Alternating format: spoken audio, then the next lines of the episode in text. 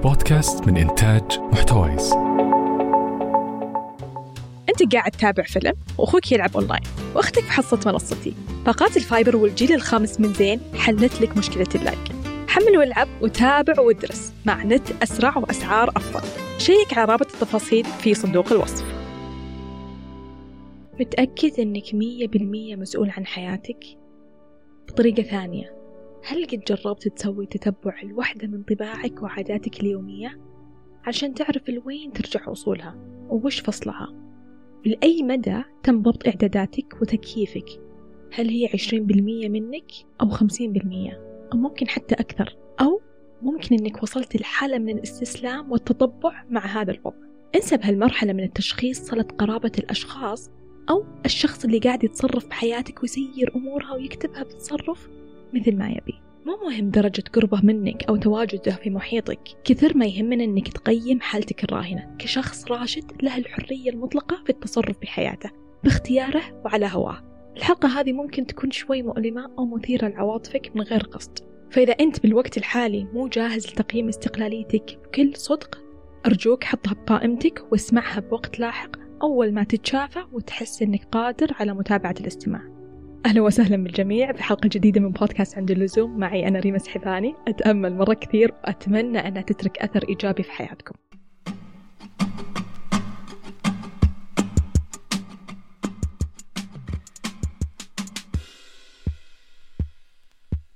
عشرين خمسة وعشرين ثلاثين خمسة وثلاثين.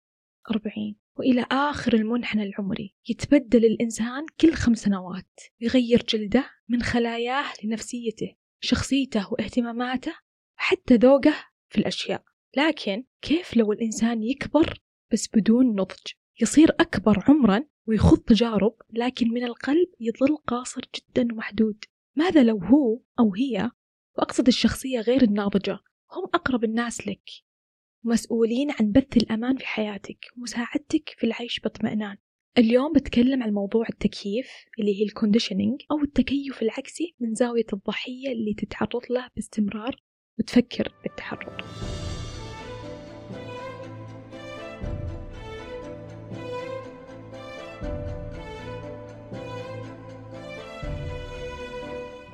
بطلة مسلسل لعبة نيوتن اللي كان يعرض برمضان هذه السنة كانت تقول لزوجها بما معناه وملاحظة زوجها من النمط اللي يكيف أو يتصرف بحياة أهله. فكانت تقول أي شيء أنت تقوله أو تفكر فيه ألقاني أنا أسويه بحياتي وأنفذه. وأول ما هي مشت على الطريق اللي هو رسمها له وتوفقت وهي فقط لحالها هنا انهار وبدأ يضغط ويغلط عليها ويشككها ويهز ثقتها في نفسها. حتى تكونت عندها صدمة عاطفية وصراع سلوكي في محاولة إنها تفهم سبب قلبته عليها. نفس الشيء ينطبق عليك لو أنت تربيت بجو أسري يكون مشحون بسبب أن أبوك أو أمك أو اثنينهم غير ناضجين مشاعريا ويفتعلون المشاكل من لا شيء. بمعنى أنهم يفرضون على البيت مزاجيتهم في التعامل مع تحديد الكل مع الوقت تاخذ أنت اهتماماتهم ومفضلاتهم على أنها حقتك. أحب كذا يعجبني هذا الشيء وهذا رأيي بالموضوع. حتى بمستوى السلوك ردة الفعل نبرة الصوت المشية وغيرها. وتكون زي الإسفنجة تتشرب كل شيء. وأنت تعتقد أنك قاعد تكون فكر بطوعك. لكن بالحقيقة هو ما يطلبه المتصرف بحياتك منك. للأسف حتى بدون تدخله المباشر أنت انعكاس له. طيب سؤال وش يستفيد اللي يتصرف بحياة غيره من كذا؟ السالفة كلها تتمحور في التخبط النفسي. ولو في أحد معين ببالك ركز عليه الحين وحاول تسترجع قصتك معه. هل حسيت إنه يعاني من مشكلة شعورية؟ يعني مرة فوق ومرة تحت؟ هل عنده اضطراب قديم أو جرح نفسي باقي ملتأم ممكن طفولته كانت قاسية؟ حتى عود نفسه على أنه يفك أزمته بهذا اللعب النفسي؟ تكييف اللي حوله عليه. المراقبة والملاحظة الواعية ممتازة جدا في بدايات البحث عن الحل.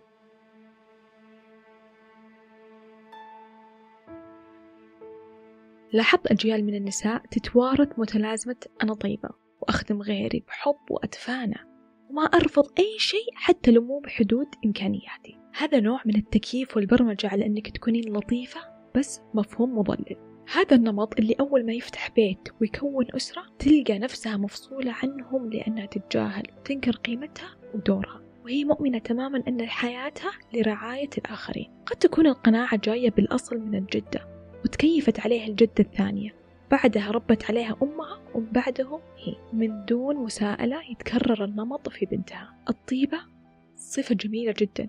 بس أحيانا تصير ثيم ينتقل من أم لأم بطريقة فيها تكييف على الطبع. وهذا هو عين الغلط لأن أصلا هذا اللي يخلق شخصيات مركبة. مرة كذا ومرة كذا. شخصية بالعمل شخصية بالبيت شخصية مع أصحابك لأن مستحيل تتفق كل الأجيال على سلوكيات متطابقة. المساءلة والتقييم. أفضل حل لفلترة السلوكيات اللي تكتسبها من بيئتك.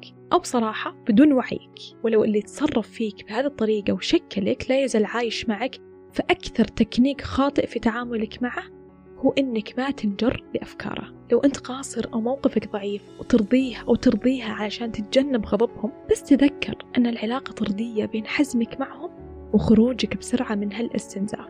يندرج تحت الحزم تقليل الاهتمام وأنك ترفض الانسياق ورا الخدعة الشعورية حقتهم.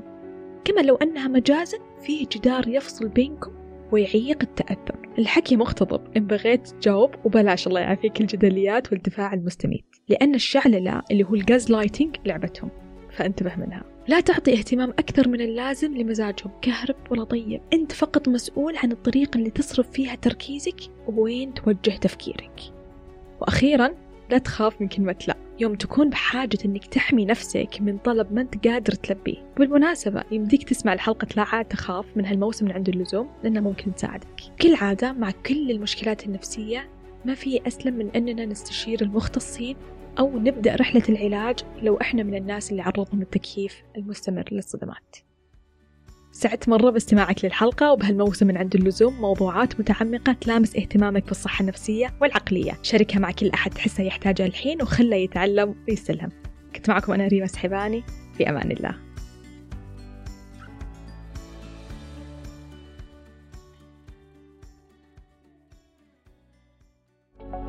بإمكانك الاطلاع على مصادر وتقارير مجانية لكل ما يخص البودكاست على موقعنا محتوايز دوت نت.